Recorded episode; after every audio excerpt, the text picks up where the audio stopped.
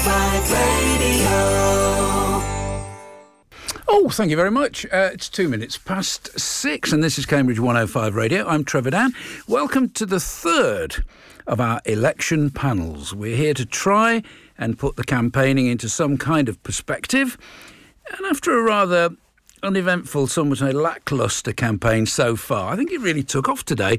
Uh, Boris Johnson being discombobulated by a reporter trying to show him a photograph of a four year old patient sleeping on a floor in Leeds General Hospital. And then the same Prime Minister calling for the BBC licence fee to be ended. Or did he? Well, we'll find out. We've got three expert panelists who are going to be able to put the campaign into perspective both locally and nationally. And I've asked them to introduce themselves. Sean. Oh, I'm Dr. Sean Lang. I teach uh, history at Anglia Ruskin University. I'm also to be heard with Steffi Callister on, on Drive uh, on Thursdays and um, also on uh, BBC Cambridge. Uh, You've Thursdays done well. a lot of um, uh, media panelling, haven't you, over your time? So you Uh, must know what this is like. Uh, oh, the, the panelling, yes. Yeah, yes. which is that I'm, I'm going to ask you some preposterous questions, and you're yes, going to I'm- I'm- attempt I'm to quite waffle used your to way that. through them. Excellent. In the middle there. Hello, I'm Angela Young. I'm a former BBC reporter and producer and news editor and teacher of journalism, and most recently have started a podcasting business making podcasts for other people. And we have a blogger too. Uh, yeah, well, I'm Chris Rand. I'm a community organiser from the Queen Edith's area of Cambridge, uh, editor of Queen Edith's Community News magazine, and uh, yeah, occasional political blogger. So we will talk, obviously, about uh, Cambridge, about South Cambs, about South East Cambs, which we've perhaps ignored in the previous two episodes of this series. Uh, but let's start with what we were just talking about before we switched the microphones on. Which is the Prime Minister's extraordinary discussion, shall we call it that, with a reporter where he apparently takes the reporter's mobile phone. I mean, Angela, do you want to get us going? You've seen it. What did you make of it? Um, the the video is interesting in that you can't actually see the taking of the phone, but you see the withdrawal of the phone from the pocket. So you can conclude that that did in fact happen. Um, whether he meant to take it and get somebody to look into it afterwards, or whether it's absent-minded, I don't know. All he appeared to be doing was avoiding looking at the picture on that phone, which he eventually did. And give him his due, when he did look at it, after a lot of prompting and evading, he did seem to say, It's awful for that four year old boy, which What- is what the reporter wanted. What he did also do, I guess, or his team did, is make sure that the Health Secretary, Matt Hancock, was put on a, a plane or something and sent up to Leeds to actually walk around the corridors and say, in terms, this is a terrible thing, it's not our fault. Well, that was a quick reaction. I haven't seen that, but uh, that would have been the thing that they would. I would have been surprised if they hadn't done that. Sean, is this um, the latest version of the War of Jennifer's Ear? yes, I suppose it is. Um, I mean, politicians very often, when they, when they're presented with a specific case uh, which puts their policy in a particular sort of prism, as it were, um, it's always a difficult one because, after, after all, if you're the prime minister, you're not you know, directly responsible for th- things at that sort of level. You're ultimately, but not not directly, and of course, you know, you won't know the case.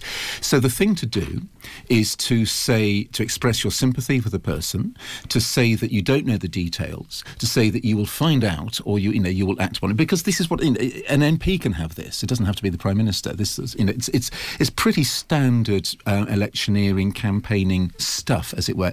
Absolutely, the the Jennifer's ear sort of thing. It's not that difficult to to deal with, and he was unbelievably inept for someone who um, you know prides himself on his presentational style. It may not be to, to anyone, anyone's taste, but he, after all, he normally doesn't lack confidence in front of a camera. Um, it was amateurish, and I have no idea what was happening with the phone. I'm, I'm not saying oh, he would nick anyone else's, but the basic point was that he did not know how to handle that situation. I'll come to you in a minute, Chris, because I know you've got something to say about this. But while you're talking about how prime ministers and indeed candidates are taught uh, and the kind of media training they have, what would you advise Boris Johnson to say in answer to the question, How many children have you got? I think you. Um, I. I mean, either you come clean, which is uh, always catches people out because you don't expect politicians to do that, or you give a very clear answer and say that's my private life, and you know, and, and keep it private. But I don't think that, that's a particularly good But thing to say. but you know, to why not- say, why not just say it? For example, well, I've got six. Yeah, exactly. Ten, or do I don't know Yeah. how many. And then it, then it kills the story. But yeah, exactly. You kills the say that, and Yeah. you say, and I love Yeah. them all, and I'm very lucky to Yes, have them, and, I'm you, a you proud could dad. even you could even say, after all, we're not. This isn't the Victorian age. Um, you could even say that you know my life has been complicated. You know, many people's lives are complicated, and recognise that it's the sort of pretending, the hiding, um, which doesn't go down well. Now, Chris, you were saying to me earlier that you had been at the Billy Bragg concerts. In fact, I think you said, did you go to four of them? I thought there were. I went only- to all three at the junction, and then one, the one, one of the outs, one of the two outside gigs, he impromptu ones he did. Um, I, I managed one of them, but uh, I picked up, as you did, the the use of the word empathy. And of course, Peter Bazalgette to the Arts Council, actually, the Arts Council has written a whole book on this as well. Right. What is it that's making you think about the word empathy during this campaign? I've been I've been grappling ever since you know the referendum. I think, when, which which you know as they said, split the country, and they said that they've been saying ever since that. Um, political parties have, you know, don't reflect the split down the country, and uh, this is all just mentioned, but never really examined. I don't think about well, what is this split? And I've been thinking about this all the time, and, I, wrote something oh several months ago now. I just wondered whether it's it was kindness. I said to people, is it the kind people against the unkind people? Is that? I mean, I'm not saying that's any necessarily related to Brexit, but it. You know that you gravitate one side or the other because of that. But I was never really happy with that. And then Billy Bragg last week did a little piece between songs where he talked about this divide down the country being between people who have empathy and people who don't. And I'm not saying that not having empathy is necessarily, you know, a terrible thing or an evil thing, but he may have hit the nail on the head there. I think, uh, and of course with Johnson today, you know, the fact that he just showed he has no empathy. He didn't want to look at the picture. He, he had an idea what it was going to show. He knew he couldn't relate to it, but he couldn't waffle his way out of it because he st- still didn't have any empathy. I, I think. Angela, what do you make of that? I don't think empathy is the preserve of one side or the other, I because there's uh, empathy being shown across all parties. It's a, it's a difficult one, that one. Um, I, I think the, the problem is that people who made a decision. Um, nobody likes to admit they were wrong, and I think people have become more and more entrenched. Instead of people saying, "Oh, actually, maybe that was a view I hadn't considered," they're going to say, "No, I said that, and I'm right with it." And this is what's. I, don't think it's an empathy thing. I think it's a perhaps a, um, a self confidence thing where they have to believe they were right, whatever their right was. I think obviously the divide we're talking about is the Brexit one. Yes, I presume. Well, it's Uh, the divide down yeah. the country. There is Yeah. one now. I, th- I think is it's, this is about symptoms and causes, isn't it? Yeah. And you know, I- don't think Brexit caused caused the divide down the country. Is it reflecting a divide that has been hidden? And if so, what was that it, divide? it certainly brought it brought a, a divide right in, into the open, and I think the uh, divide that I detect is the divide between people who feel they've never been listened to and they've been left behind. Mm-hmm. And I think there's a very strong sort of metropolitan elite versus the rest of the country type of thing. And when I say metropolitan, I don't just mean London. I think Cambridge is very much part of that as well. Um, one or two other other places, you know, Oxford, I suppose, is the, is, would be another one. And uh, this is why one of the most difficult aspects of this whole situation and atmosphere that we're in is sort of caricaturing the other. And uh, so, you know, when one talks about kindness and empathy, of course, the assumption is that I've got kindness and empathy and you haven't.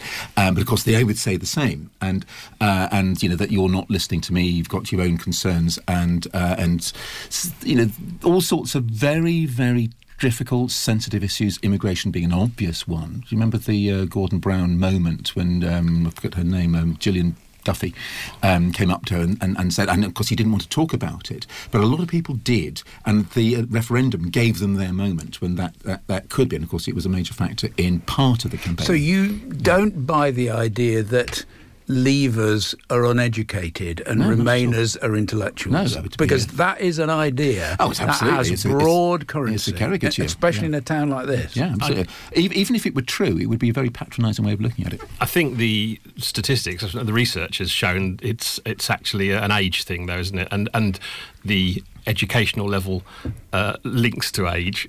But it's, it's you know again causes and symptoms.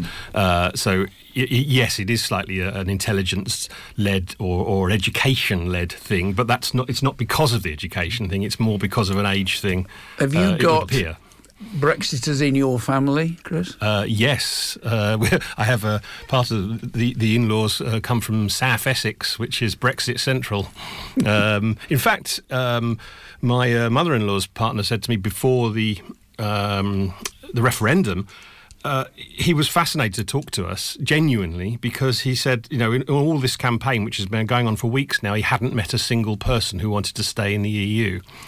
You know, and I think I could have probably said I hadn't met a single Well, person who, who wanted That's to the leave. at echo that point, chamber of modern which was, politics, which was incredible. But you know, and okay, he works in a golf club in South Essex. You know, so I mean, you couldn't caricature something more. But you know, good for him. Uh, He he knows what he what he thinks, and everyone he comes across thinks the same. You know.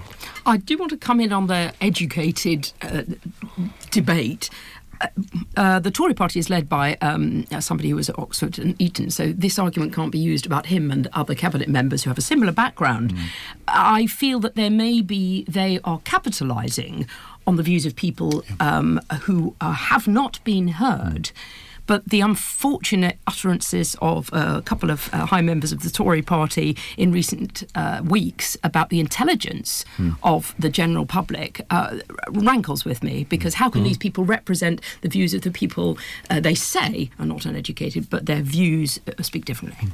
I mean, you, you said, um, do I know anyone? You know, uh, well, in my family, I'm my mum, uh, and I'm pretty certain. I hope I'm not libeling him. My brother, who was a Cambridge graduate, uh, and I'm pretty sure would have would have voted uh, for, for Brexit. You know, uh, I know what you mean. I know there is, uh, when people have analysed the, the voting patterns, there is a there's an age thing, there's a graduate thing, as it were, but it's not the whole story. And there always has been a very sort of educated, highly sophisticated, and indeed very often left wing argument against membership of the of the European Union. If you think back to the 1975 referendum, you know people like um, you know Tony Benn, of course, um, campaigning to come out, um, and there's a, there's always been a sort of intellectual argument against it in terms of sovereignty, in terms of uh, sort of place in the world, and, uh, and and particularly I think in terms of the sort of control of, of your own affairs. So, in this current campaign, Anthony Browne, the, who is standing for the Conservatives in South Cambs, was on this radio station with Julian Clover uh, a few days ago, and he was. Uh, reiterating the party line, which is get Brexit done, get Brexit done, get Brexit done. Ah, I've done it three times for them there. did, did that make it any more plausible? Who knows? Um, it felt to me as a listener as though the that kind of campaign sloganeering, rather like strong and stable, and for the many, not the few, and all these kind of phrases, is designed to appeal in the same way that a radio station might use a jingle. Yes. They might say better music mix or in touch mm. with the or whatever. Mm. That people say that because they want it to be parroted back at them by the pollsters. Do you think in this election, Chris, any of that has worked? Um, well, yeah, what they've done, the, the, the Get Brexit Done slogan, and the reason that works, let's think of another one that worked, Take Back Control. Mm. Now let's think of ones that didn't, Strong and Stable. You don't have to be a professor of English to realise that one is a label, is just adjectives, and another, the other, the successful ones are imperatives. Um, and that's what's worked. So you know, it was it was very poor to have slogans like "for the for the many, not the few" don't doesn't don't really cut through, and "strong and stable" never cut through, and that sort of thing. Um, going Some- slightly back, something sorry something with an exclamation mark on the end Yeah. is something that is more believable because it's, a, it's do something. it's Forza do it. I can it? I can support something I can do or I don't want to do, but you know, but uh, I can't support a label. Nobody can support a label. They just don't do it. just as a sideline for that one, I was living in Munich for a while last year, and there was um, a theatre with a comedy show uh, that was in, uh, it, called in German "Stark und Stabil," which is uh, strong and stable. So I don't think it was taken seriously in Germany. Very I good. mean, the other thing, of course, with strong and stable was that it was belied by the very obvious, obvious point that the government was neither strong nor stable. um, yes. and, and you know, if you're going to have a descriptive label, you need to live up to it. I think, the Labour Party should have stood under the title of uh, "Chaos with Ed Miliband." Yeah. Might have Which would have been would have been more Yeah, the interesting. band. the, the other thing with the label one is that it's got six words, um, so it's, it doesn't trip off the tongue Well, quite as easily. And it's the older one because they've they've been having I forget when they coined it, but it wasn't for this election. They haven't coined a new one for the election, whereas uh, clearly the Conservatives had. And, Yeah. and and I was hearing today that that one message because they keep repeating it. Yeah, of course it's got through. Yeah, that's how it works. Well, of course, interestingly, um, I, I, as I found out um, listening to a radio phone in, um, I've been wondering, not being a, a Brexiter myself, that, you know, why a lot of Brexiters aren't getting on board with the Conservative Party and Boris Johnson at the moment. And from radio phone in I was listening to um, explained all because they are considered by the Brexit purists um, as trivialising it. Get Brexit done means Brexit's not this wonderful nirvana to reach. It's it's a, it's an an annoyance. It's something in the road. We just have to get rid of this inconvenience. And you know, to people that genuinely believe in Brexit. Um, you know, this it's not an inconvenience. It's it's opening up Britain to the world and all the other wonderful things that are supposed to happen. And and, And and I can see why they'd find it very annoying. Do we think that this is the Brexit election? You know, in, in previous episodes of this programme, my panelists have suggested that actually there are a lot of other issues at play and that people are concerned about the health service and education and in this area roads and cycling and you know um, climate change and other issues are they right that it's a broader canvas or is this the brexit election It's chris so hard to say, isn't it? Um, and I don't think we'll ever know, to be honest. Um, but certainly, other things have been coming into. I, th- I think more than any other election, it's about it, that's about characters and personalities. I mean, you know, it's all about who I don't like the, the most. Um, you know, that's that's what it is. It's the isn't least it? You know, worst. it's the least worst, yeah. Uh, and you know, if if I think in, in there's a similar thing been brewing in the United States, and a couple of people are now thinking I can just step in here and clear up here, which we don't. Our system doesn't allow. Um, but you know, at the moment, no one seems to want to vote for anyone. If you want uh, an election or a vote on one issue, hold a referendum. That's the only way to do it. Um, in 17, uh, of course, Theresa May thought she had a Brexit election, and actually she did, and actually this one is because you know after the after the shouting is over and the results are through, the Brexit th- thing has to be dealt with. But during the campaign, of course, the um, the, 19, the, the 2017 one turned out to be about um, social care. Um, so you know, it didn't turn out to be about Brexit really at all, even though the main issue thereafter, once you got the Parliament elected, was going to be Brexit. Well, it's something that Edward Heath learned, wasn't it? That you, you don't dictate the terms No. on which the election is fought, because he went to the country saying, "Who runs the country?" and the country said, "Well, not you, Oh, yeah, yeah. So, Um, yeah, if, if you're going to hold an election, it's very difficult to hold it to the particular issue because, of course, you have other people who have their own issues who want to, uh, and it's then a question of who gets their agenda into the news and, and accept it, and it may not be you. Let me just leap forward here to South Cambs. Okay, so if we are a Brexiter in South Cambs, we've got an obvious candidate to vote for. He has said publicly that he was undecided until the very last minute, but he eventually voted Brexit. We'll have to take him at his word for that. If we're a, a non, uh, I'm going to say a Remainer, but is there such a thing? I don't know. But if we're against Brexit, should we go Lib Dem because they might have a bigger chance of winning, or should we go Labour? I mean, which one of those feels like the more plausible Well, if, if opponent? want, there's there's a tactical voting choice, which you know I think uh, everybody's researching it agrees is is the Lib Dems. Um, despite the fact that Labour are running a, a, a very strong campaign, and I think that's reflected in South East Cambs as well, which is a similar situation. Um, again, you know, it looks like the, the, the tactical voting choice is the Lib Dems, but the question is, you know, do people want to, to tactically vote? That you know, there are many people who who just don't want to do that, and, and they absolutely are within their it- rights not This is to. why I asked you the question: Is this the Brexit election? Because if it is the Brexit election, then tactical voting is absolutely what you do. Even Billy Bragg said that, Yes. didn't he, from the stage? I never thought I'd hear the man from Wed- Red Wedge say "Vote Lib Dem," but he in effect No, he did, did. that. Well, he did actually in And you know, and we've got didn't he? So- um, an election where you know. Michael Heseltine speaking speaking for the Lib Dems, John Major saying don't vote Tory. That suggests that it is exactly what we we were uh, uh, talking about. It is a Brexit election. However, it feels to me as though there are other issues at play, and uh, there there is a sense of, well, you know, I don't feel I want to vote for the Lib Dems. I'm I'm a Labour kind of guy, or I don't want to vote for Labour because you know I don't really trust Jeremy Corbyn. There are other things at play. What, what do you think, Angela? Well, I live in southeast Cambridgeshire and I actually went to the hustings in uh, the village where I live in Histon last Tuesday, uh, where it was widely thought there would be an empty chair, but in fact it was filled and all four candidates were there. So we have a Tory candidate, a Labour candidate, a Lib Dem candidate, and an independent Brexiteer.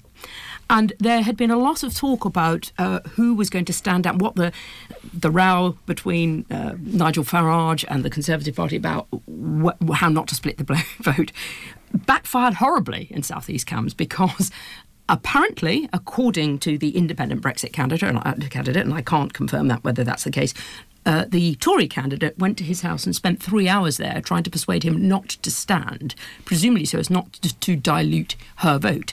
Uh, the effect of that was he um, confirmed that he was standing and as an independent Brexiteer. So. Uh, I'm I'm interested in this tactical voting side of things. Also, there's one uh, there's one poll by Survation, which in southeast Cambs does say the Lib Dems are, are in second place. Uh, historically, uh, Labour has been uh, no, I'm sorry. In the last election, Labour overtook the Lib Dems to become mm. in, in, second place, um, and. Uh, the uh, Liberal Dem- Democrat candidate has been campaigning like crazy. She's everywhere. Her social media campaign has been phenomenal her paper campaigning has been so phenomenal that it's beginning to have an adverse reaction. Mm. And people are beginning to say to her, too much leafleting. And apparently, one person said to her in Witchford this weekend, you're campaigning too hard. One of my panellists a couple of weeks ago described it, the Lib Dem campaign as being death by pamphlet. yes. That's my colleague, David Skinner. Yes. the very I think, same. I think we should point out, of course, that tactical voting at the moment just generally seems to be considered to be happening on the progressive side. Tactical voting is how do you stop the Tories? Mm. But actually, there's another tactical campaign going on, which the Tories have already won, which is the tactical campaign against the Brexit Party. Mm. And many, many Brexit Party voters have just voting, you know, as, as, almost as reluctantly, uh, tactically for the Conservatives, uh, as Lib Dem and Labour voters are for each other on the other side. So you know, we shouldn't forget that there are two tactical campaigns going on. It's just that one's largely over and has been won. I wonder to what extent we feel that the whether it's Brexit or it's empathy or whatever it is has actually genuinely broken through the old party loyalties.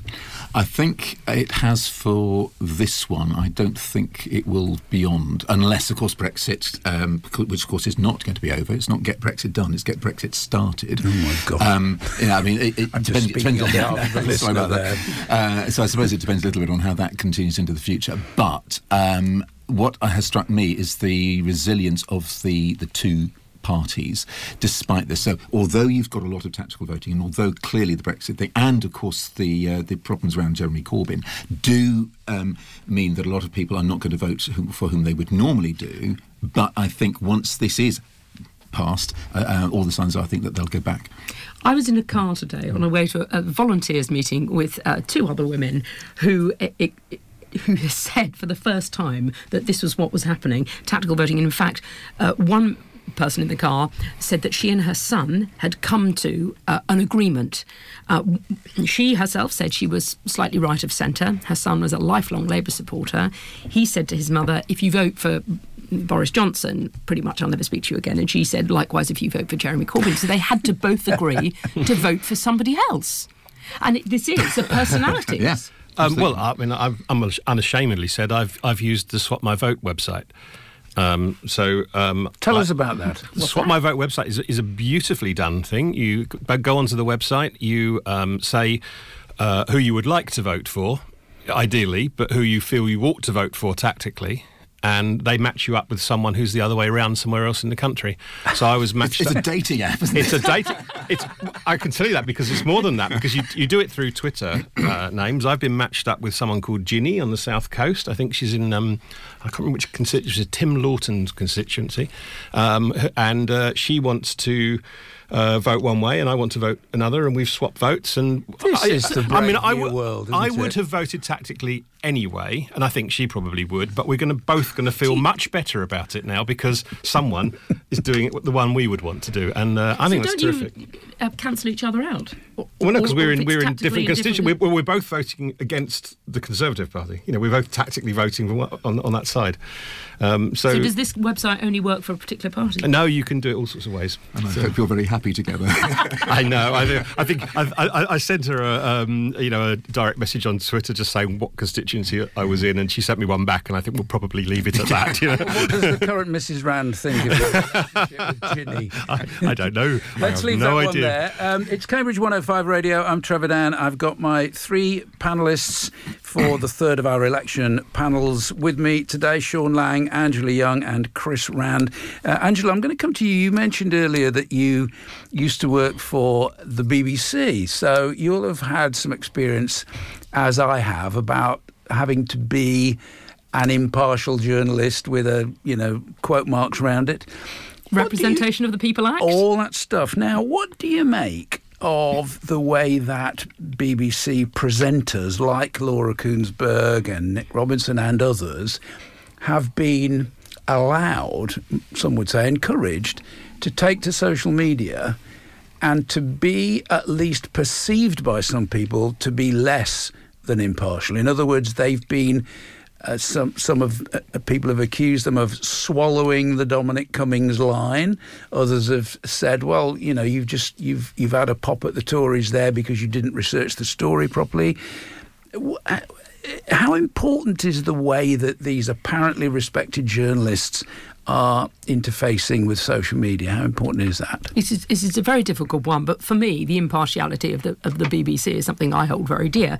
I, I've been having a quick look around because I don't tweet uh, uh, at the article about this. You should have a word with Ginny about that.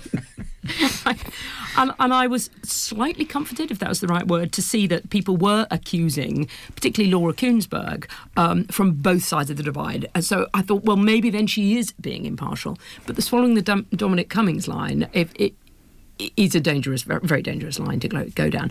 And I've also got another point.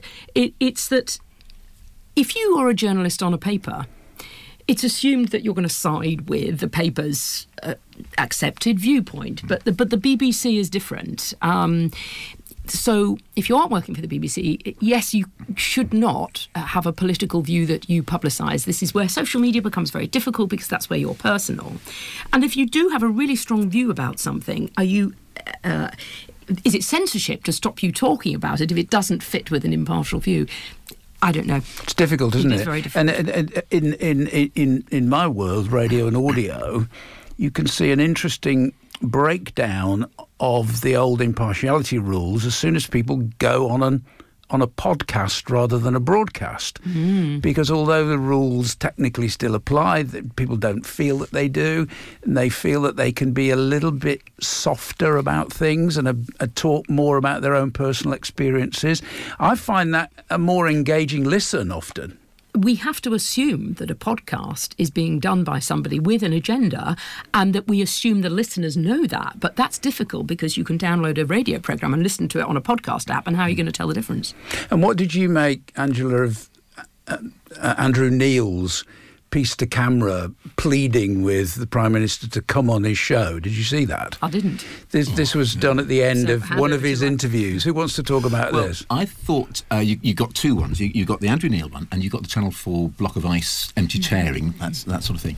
And I think these are two different ones because with Andrew Neil, uh, actually, although I can see why some might think he went too far. I don't actually personally think he did because the, the deal was quite clear. Every party leader to go in front of him to, face the sort of grilling um, that, after all, we want our um, politicians to, to be put through. It's not the sort of uh, endless interruptions that you get complained about on the Today programme when John Humphrys was, was on it. It's not like that. It was very, uh, I thought he, he uh, did a very, very professional job on, say, Jeremy Corbyn. And it was a pretty rough th- ride for him. He gave a pretty rough w- ride also to Jo Swinson, but fair enough, fair enough, you know. So the idea that um, you know the prime minister should opt out of that when everyone else is doing it, I think there is a fair point there. Um, but th- when it comes to empty chairing because someone has chosen not not to be on a, on a panel for whatever reason, then I think you know that is making rather more of it. You know, you're making a dramatic point and uh, you know and making a sort of moral judgment. So I think it's it is a fa- it is a tricky one to get right, but to sort of say uh, I think he, where he went wrong was to say it was a question of trust because after all he doesn't have to do it. Um, it just that it looks pretty you know cowardly, frankly, not to. Chris. Uh, let's go back to Billy Bragg again because his other point was, um, yeah, he said obviously you know doesn't like the way things are going generally in politics, but he said if there's a bit a line to be drawn, if there is somewhere that we should defend at all costs, it's accountability, um, and you know politicians are now going over the line, you know, that they don't have to be accountable for anything. They can do what they want, and you know, I, you know, I can understand that. It's a, it's a, it's going to be a real problem, I think, in the future because the- they're pushing it and pushing it about how far they, they need to go to be accountable to them, the people, to their party, to anyone. It's, Is this the Trump playbook that you can basically say what you like, and if you the- keep the- saying it, people will yeah, just I mean, the incredible thing about Trump, say what you will about him, was, you know, he just came out with it from the beginning. He just blew everything away. He said, I can go and shoot someone on the street, you'll still vote for me. You're all stupid. Ha ha ha. And everyone went, yeah, we are.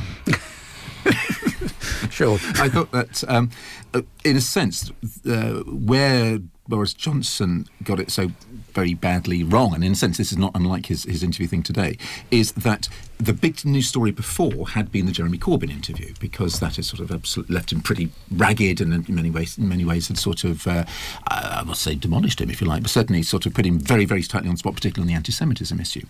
But then when Boris Johnson doesn't go on, he creates a new narrative, which is at least Jeremy Corbyn went through it. At least Jo Swinson, you know, they all went through it. It was tough, but my, you know, at least they had the guts to turn up.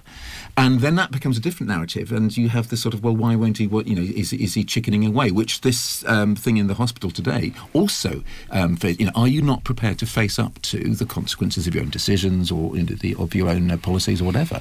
And that's not a very happy um, persona to go into an election with only a few days before. If I may, let me take you on to something you just mentioned then, which is anti Semitism and Labour, Islamophobia, and the Conservatives. We are a, a bunch of, if I may say so, um, middle aged white people. Should. If you know, if we were of the Islamic faith or we were Jewish, uh, should we feel um, worried about the tone of some of the electioneering this time round? I don't think it matters whether you're Jewish or, or Islamic. You certainly should. Um, I think there's been, but um, And who's to blame then? well, there are two. They're not quite the same, although they sound, you know, sound the, sound the same. Um, I mean, Islamophobia is in many ways a sort of very familiar type of racist uh, response to a large, the arrival of a large, you know, community. With the inevitably the, the sort of terrorism aspect, and when you have that, as we as the Irish have found, and indeed as the Jews found in the 1940s, there will always be an angry reaction against the community where it's, where it's living locally. Um, none, none of that excuses any of it, but it does put, it into a sort of um, context which, where it is very, a very familiar type of, of phenomenon. Anti-Jewish, of course, has a very very long history. Um, it's not particularly against a, a, a sort of vis, not usually against a sort of visibly uh, noticeable community, and of course it's very closely tied in with. Well, there are different types. There's the sort of the old religious one. There's the sort of left wing uh, anti anti money money thing, and I think the real issue, which has I have to say has shaken me, has been the extent with which the sort of virulence according to the reports which have come out and which you know the party is being investigated for heaven's sake, which has very closely associated with uh, with Jeremy Corbyn's leadership. So I think this is a very big issue. Yeah.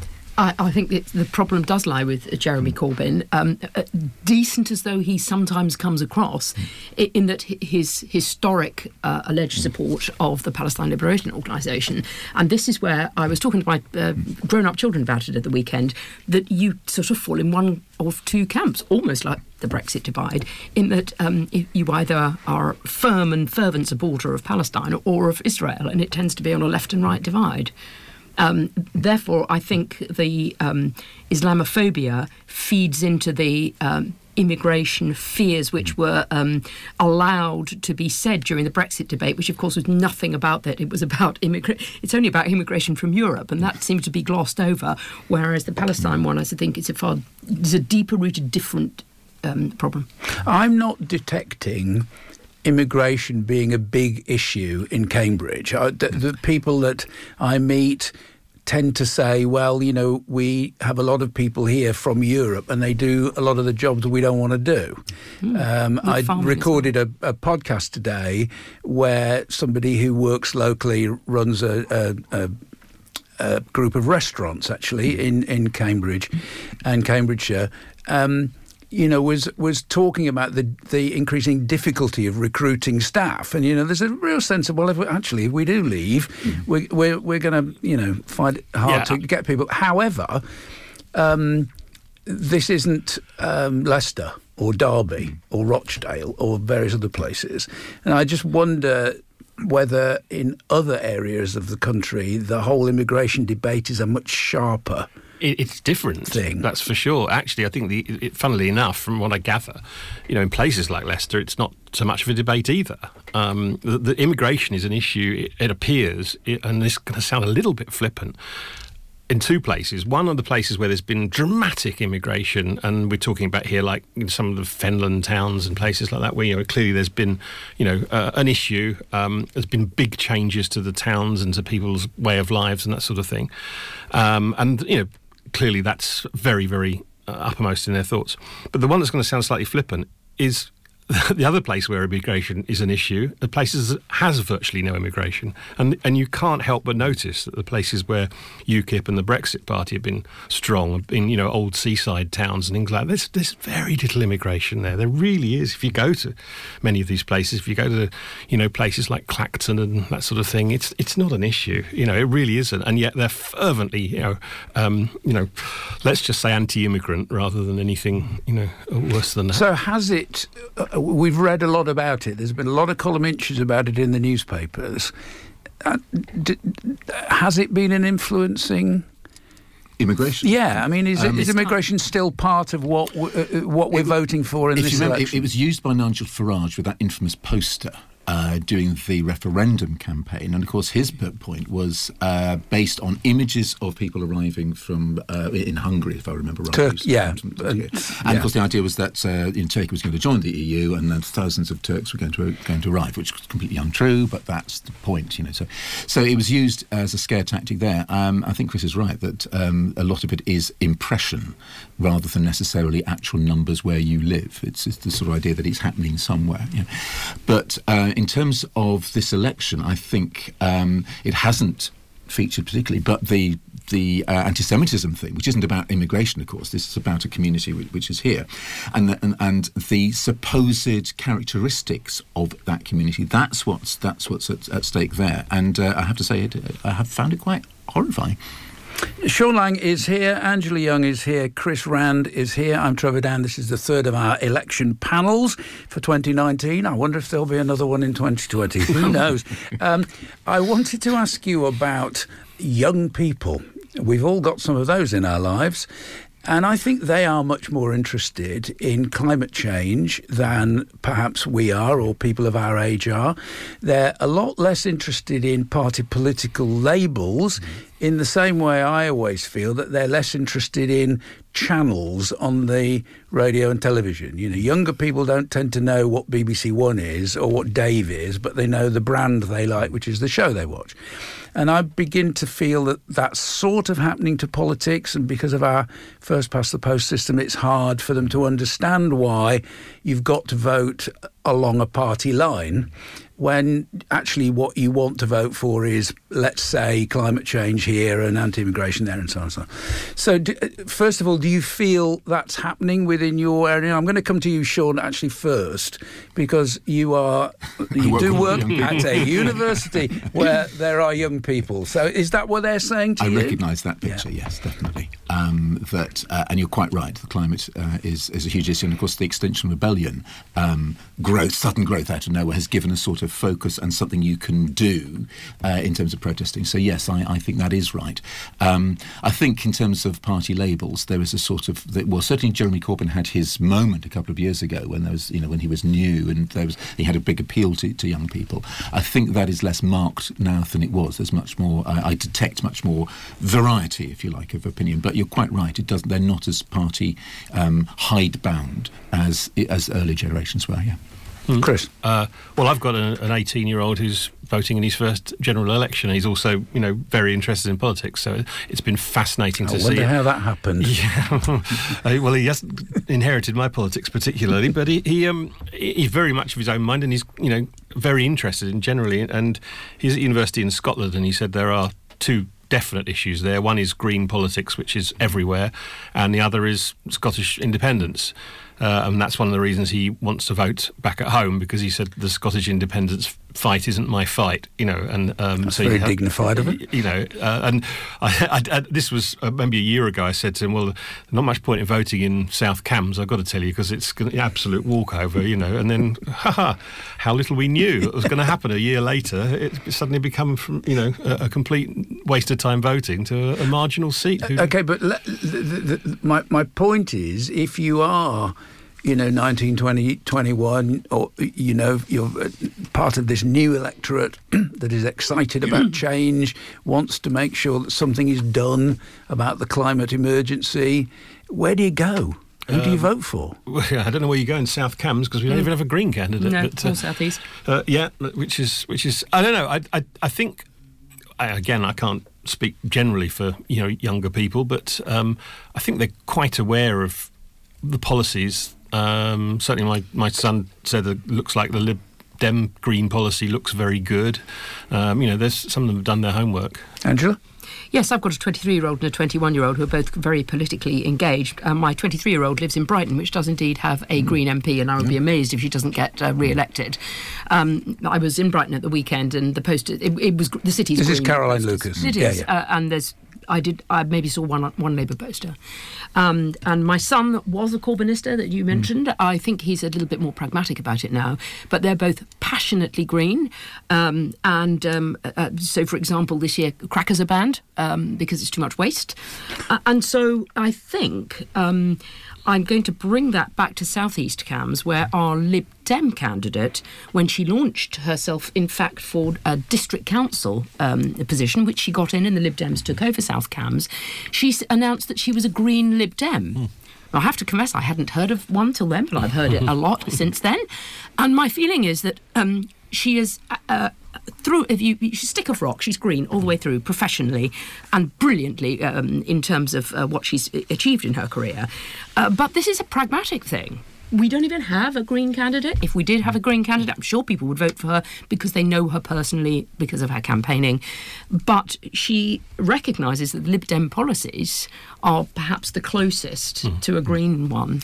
Well, this is what Heidi Allen did, isn't it? Uh, Creating the the, co- the sort of coalition or whatever you know arrangement uh, you know, between between the uh, Lib Dems and um, Plaid Cymru and, and the Greens. So that I mean that presumably is why um, in South South Cambs, South East Cambs haven't got a Green. Cambridge, of course, does. Jeremy Caddick. Um, but yeah, so again, the the idea is exactly that. Sort of Lib Dems can be both orange and green, and of course this huge race to plant millions and millions of trees that they've all announced, just with different numbers, to try to make that bid. Everything else. You mentioned Heidi Allen. Um, Jo Swinson's campaign was described to me by a wag a few days ago as a unite to lose. She's not done very well. We've we've spent a few minutes in this program talking about the prime minister and talking about the leader of the opposition.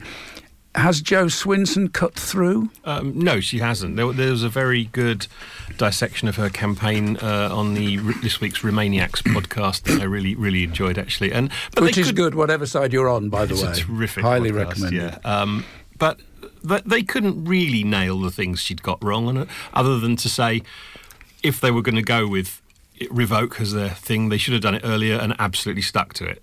And and you know, but you know, who's to say that would have worked better? Uh, I'm not sure there's anything we can say. Um, I'm not sure. I, I'm sure the you know the Lib Dems will have a post mortem afterwards, however well or badly it goes for Because if you look at the poll of polls, Yeah.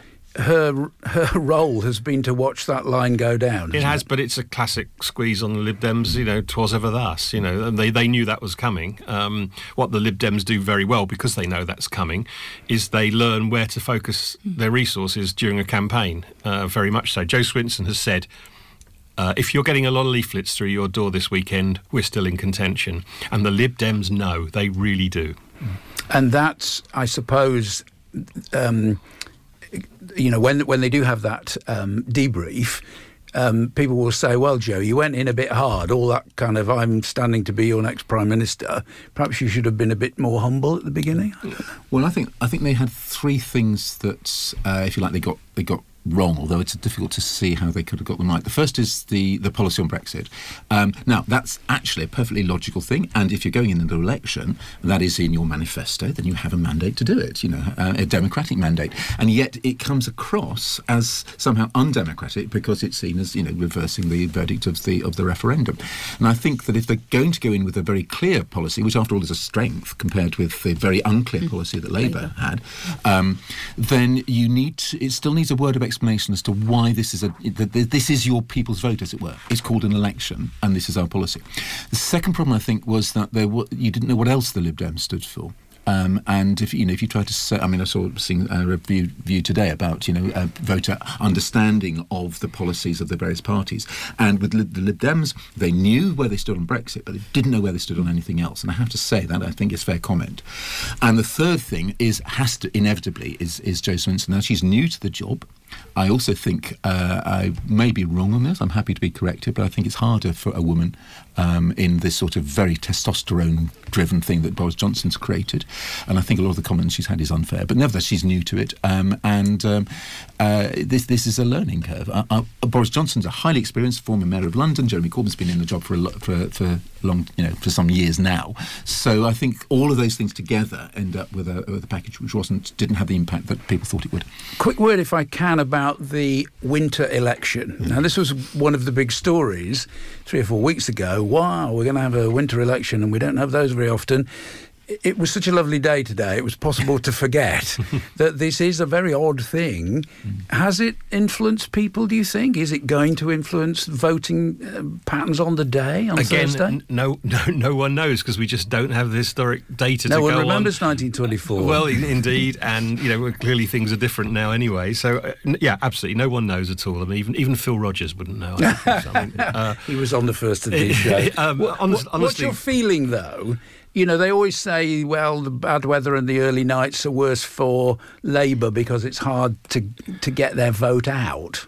Um, well, they also say that, that you know, obviously Labour and the Lib Dems um, do a lot more, you know, door to door, you know, campaigning, and that's very much their way of doing things, and therefore it's been harder to do that. Uh, for sure, but you know, I, I think they've had a good chance to get out anyway. Um, maybe you know, not quite so much, but I don't know, make too much difference um, in terms of getting out on the day. I mean, you, know, again, parties have. Um, different levels of organisation in different places, and it's going to be very difficult to organise. I, I would, um, I would certainly bet that the uh, organisation of both the Labour and Liberal Democrat parties in seats where they are running close is going to be very good. I actually think that the weather is going to be less important than was predicted at the start. I think the apathy is the problem. People are so Yeah. fed up and they actually think their vote doesn't count, or perhaps even with Brexit, if they think they voted one way, they're being ignored. Um, those who are passionate, I think the weather won't put off from voting, and those who are feeling so disillusioned they won't vote, they wouldn't have voted on them in the middle of summer. I Okay, so apathy versus empathy. I wouldn't Sean. disagree with that, but I think there is another aspect which which does relate to the, the weather, which is first of all, um, let us not forget the floods not that long ago, and I think anyone living point. around there uh, with uh, you know would not have forgotten it because after all they're still not, you know, they, they won't have recovered that, and that will count against the government. And secondly, the sort of story that we had today in hospitals, because of course in the winter hospitals do come under particular strain, and the sort of story that we had there is simply one of I suspect uh, a number when you know when when the NHS does come under this sort of strain, and of course it's the government that'll catch that, uh, you know, the blame for that. So uh, I think it it sort of gives an extra element against the government. And one other thing which may, you know, affect it, the predictions in the election, of course, is the huge increase in voter registration, which has Yes. been very large. They, they say 3.2 million applications to register, which is uh, 35, 40 percent higher. And this is young people mainly? Well, yeah, uh, they think about uh, 2 million are likely to be new, which is 3,000 per constituency. That's a lot. I mean, if that splits.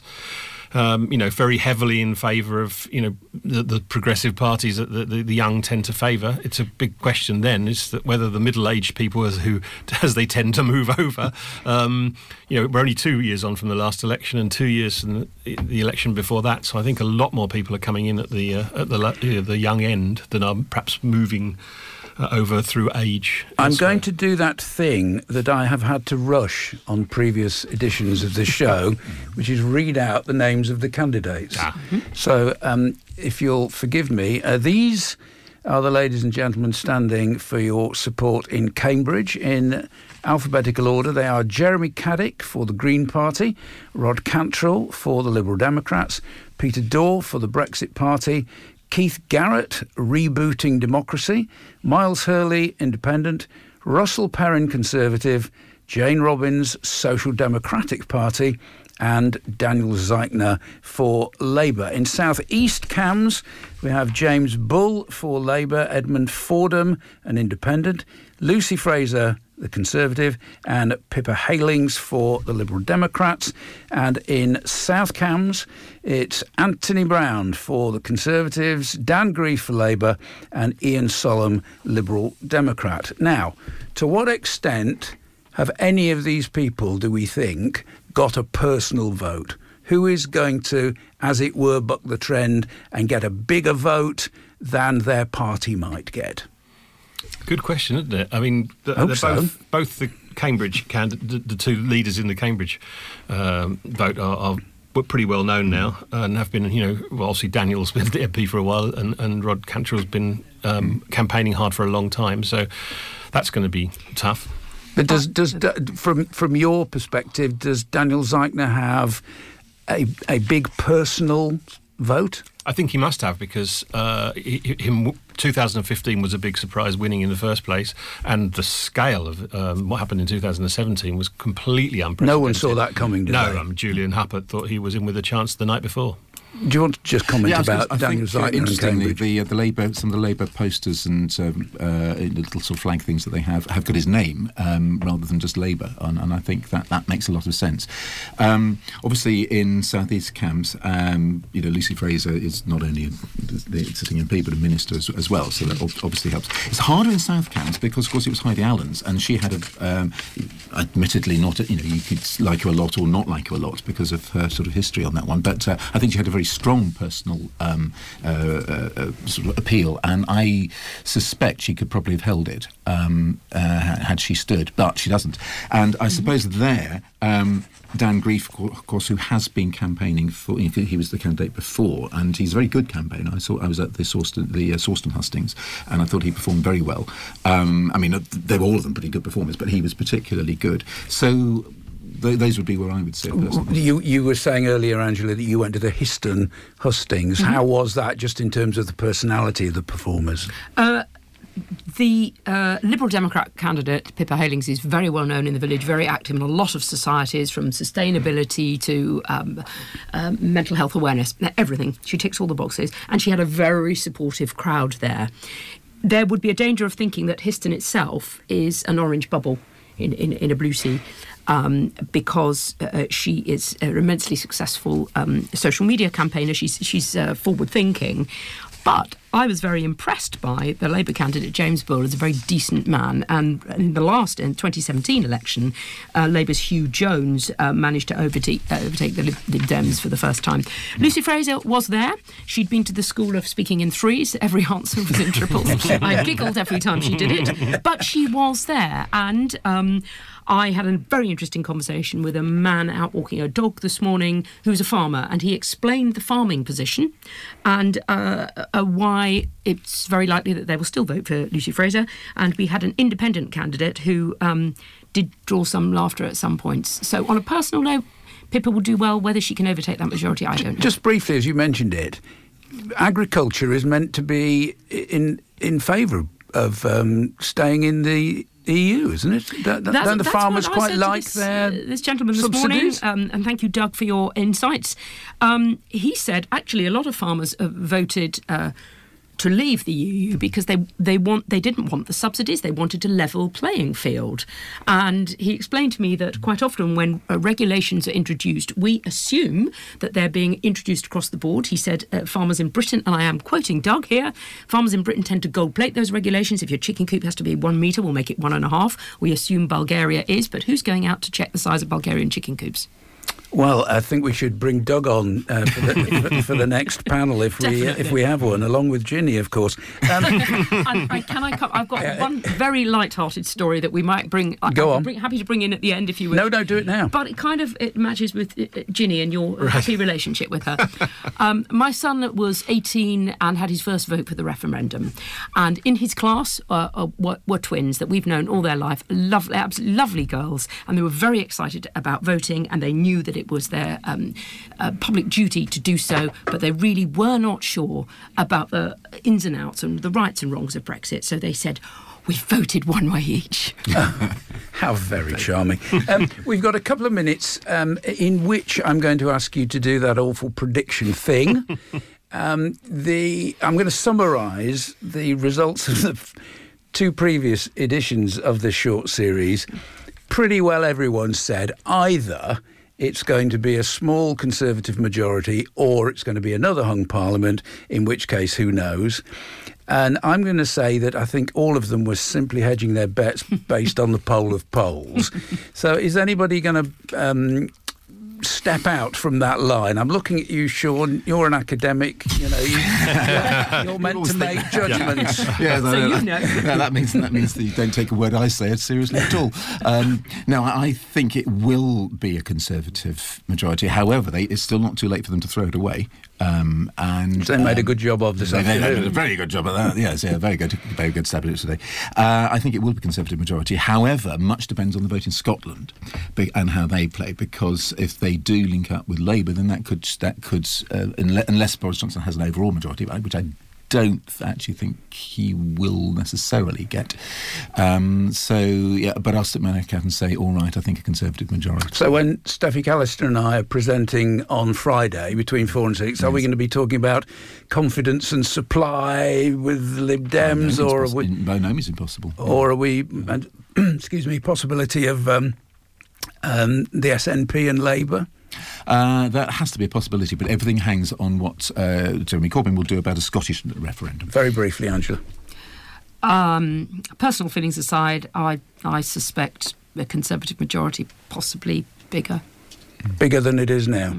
And Oh, uh, so it isn't now. Yes, it exactly. than I Yes, was. I mean. uh, Chris Rand, do you know what's going on? Oh yeah, I know what's going on within a radius of about one kilometre of my house. Um, I'm going to go the other way then, just for the sake of it. I'm going to go for a hung parliament. Conservatives are the largest party, but whether they can hang on against a rainbow coalition, I do not know. Thank you, Chris Rand. Thank you, Angela Young. Thank you, Professor Sean Lang. I've been Trevor Dann. It's seven o'clock.